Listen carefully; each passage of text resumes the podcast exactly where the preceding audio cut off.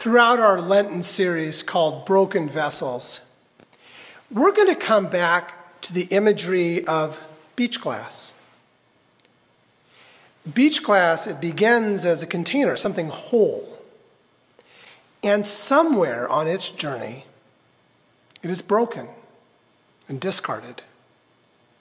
And then through the, the tumble of the sea and the sand, the glass is further broken but polished into these beautiful mineral gems. Last Sunday, I took part in two memorial services one who died of COVID, the other died of a heart attack right as he was about to retire. This week, I've talked with friends whose marriages are ending. Everyone on this planet has suffered to some extent this past year. This coming year is going to be one of recovery, of healing. And each week, as we approach Easter, we are going to consider an aspect of how we recover, how we heal. Each week, we're going to be turning to stories from the life of Jesus to help guide us. So, I'd like you to hear this one particular story. A man with a skin disease came, kneeled before Jesus, and said, Lord, if you want, you can make me clean. Jesus reached out his hand and touched him, saying, I do want to become clean. Instantly, his skin disease was cleansed, and Jesus said to him, Don't say anything to anyone. Instead, go and show yourself to the priest and offer the gift that Moses commanded. This will be a testimony to him.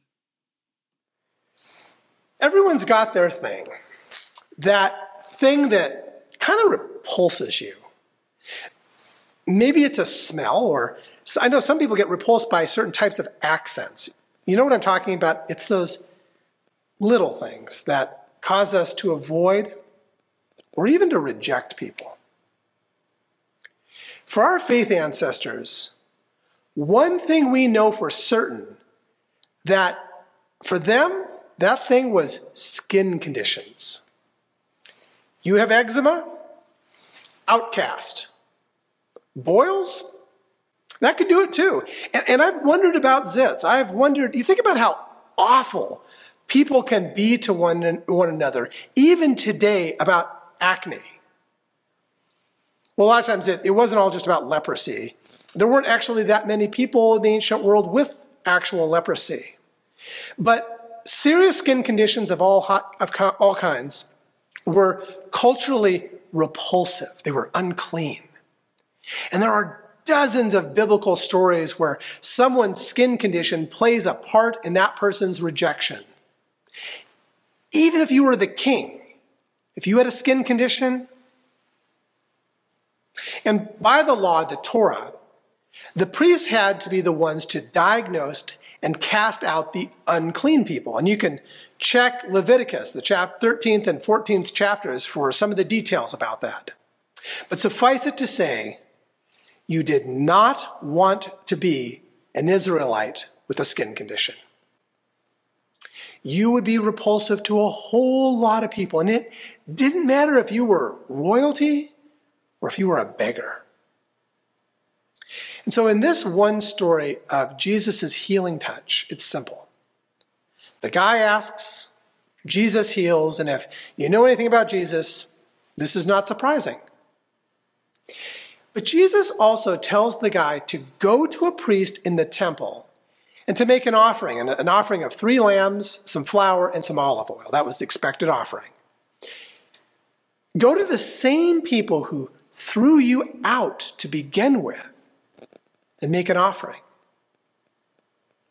Go back to the people who have been repulsed by you, who feared and threw you out. Do you go back? Should you go back?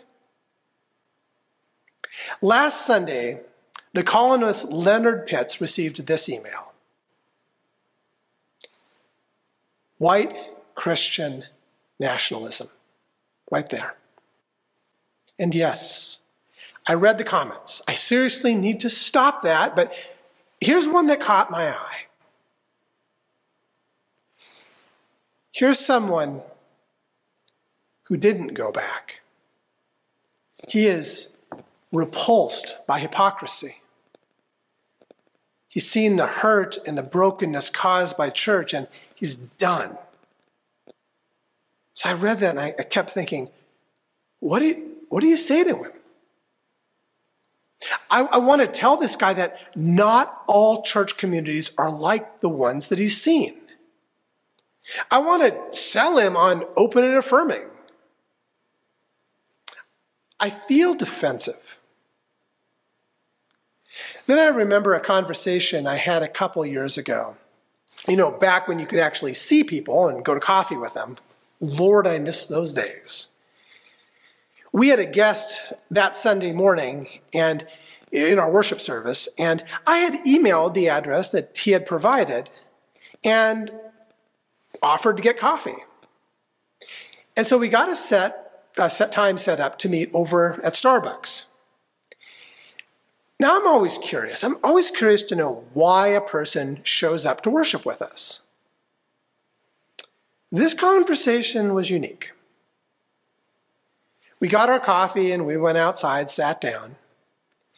And when I asked about why he decided to worship with us that past Sunday, he said, I'm looking for a new church.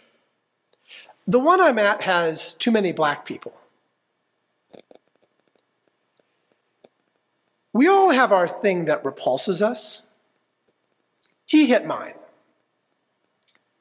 I responded that it was my hope for this colonial church community to be more racially and ethnically diverse. For church to be an example of the all inclusive kingdom of God.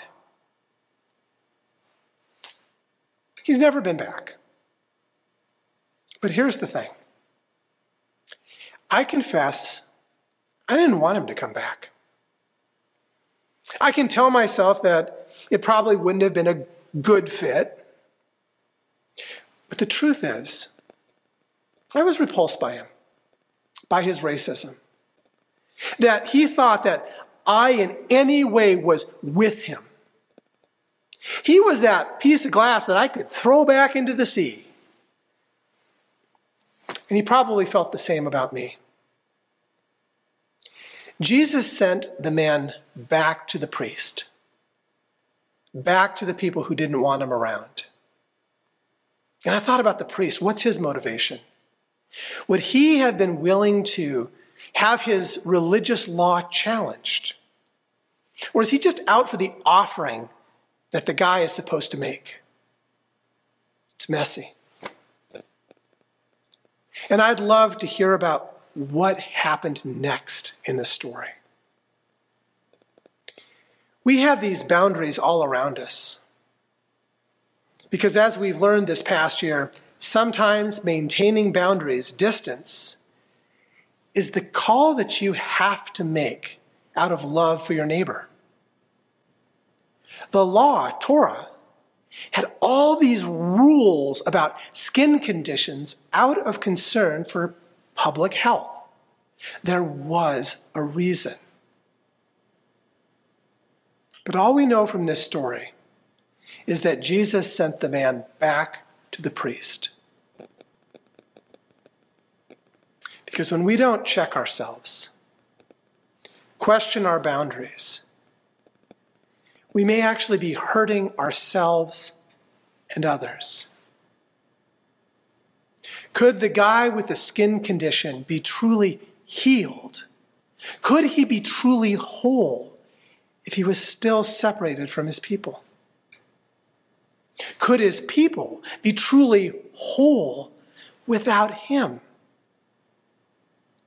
Can a church community truly be church if we adopt the political and the racial and the social divisions of the larger community? Can this nation be united if we do not question and challenge the divisions that we have? Dare to challenge the cultural responses that we have. Beach glass doesn't happen overnight. It takes the mess of churn of sand and time to bring out the treasure in what had been broken and discarded. Jesus' teaching encouraged us to step into the mess and to go back to the person who has repulsed us. And Jesus didn't give any guarantee that it would just all magically work out the way that you think it should. But he knew, he knew that we cannot be truly healed unless we do. Healing recovery, I think, as we're about to find, isn't getting back to normal. Because that implies everything was okay before. It wasn't. This past year, we've seen so much broken routines, relationships. Is there someone that you need to get in touch with? Is there stuff in your life that you need to challenge, that you need to face up to? Hard truths. Sometimes that unless we do the hard thing, you and I, we can't be truly healed. We can't truly recover fully. But what I believe, what I trust is that God is not done with any of us. Every human being is treasured by God and beautiful. Each one of us is a work in progress in this messy world. And we all belong. We all have worth. And that's our hope for recovery. You pray with me? Holy Spirit, you are with us in the mess. You were with Jesus when he was broken and discarded. And in his resurrection, you showed that nothing can stop your work for healing and recovery. Help us, each of us, to play our part for proclaiming hope challenging and questioning boundaries and working for healing. In that hope, we pray. Amen.